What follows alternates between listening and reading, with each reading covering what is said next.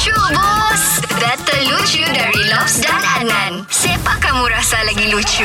So, lucu bos hari ini Nan, kita punya juri memang tidak asing lagi tapi bukan makhluk asing. Betul, dia Insta famous yang meletup top top top top top. Kita ada Atta Waab. Selamat pagi.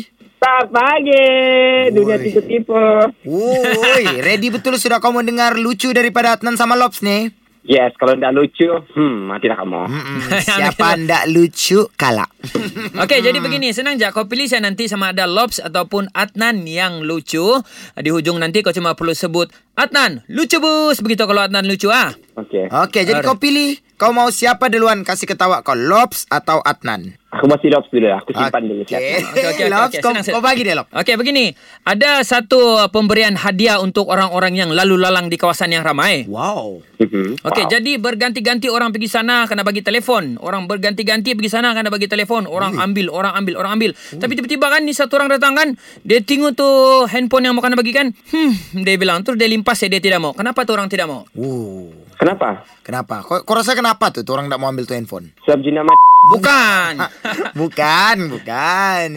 Asyik. Jadi Kasih Okey.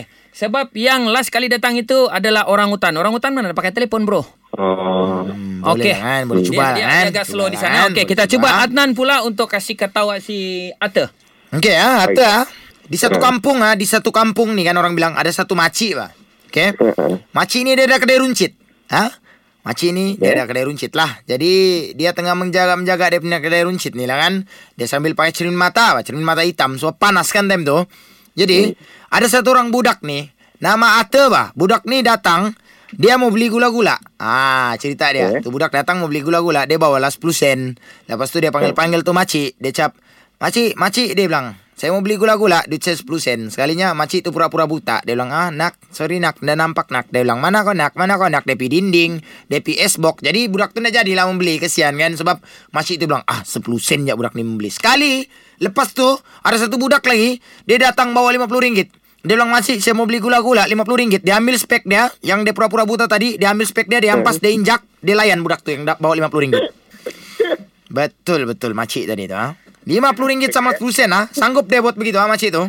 Okay Okey. So sekarang keputusan di tangan Ata Wahab untuk pilih sama ada Lobs ataupun Adnan yang lucu bu. Come on. Okay Satu dua tiga Adnan Lucu bu Nah. Mantap. Siapa yang pilih? Ah, jaga-jagalah. Okey, thank you Ata Wahab. Okay welcome Dengarkan Lucu Bus setiap Isnin hingga Jumaat jam 7 dan 9 pagi di Pagi Era Sabah bersama Lobs dan Adnan. Boleh juga dengar di Shockcast Era Sabah. Download je aplikasi Shock. S-Y-O-K. Dijamin tak menyesal. Era, music hit terbaik.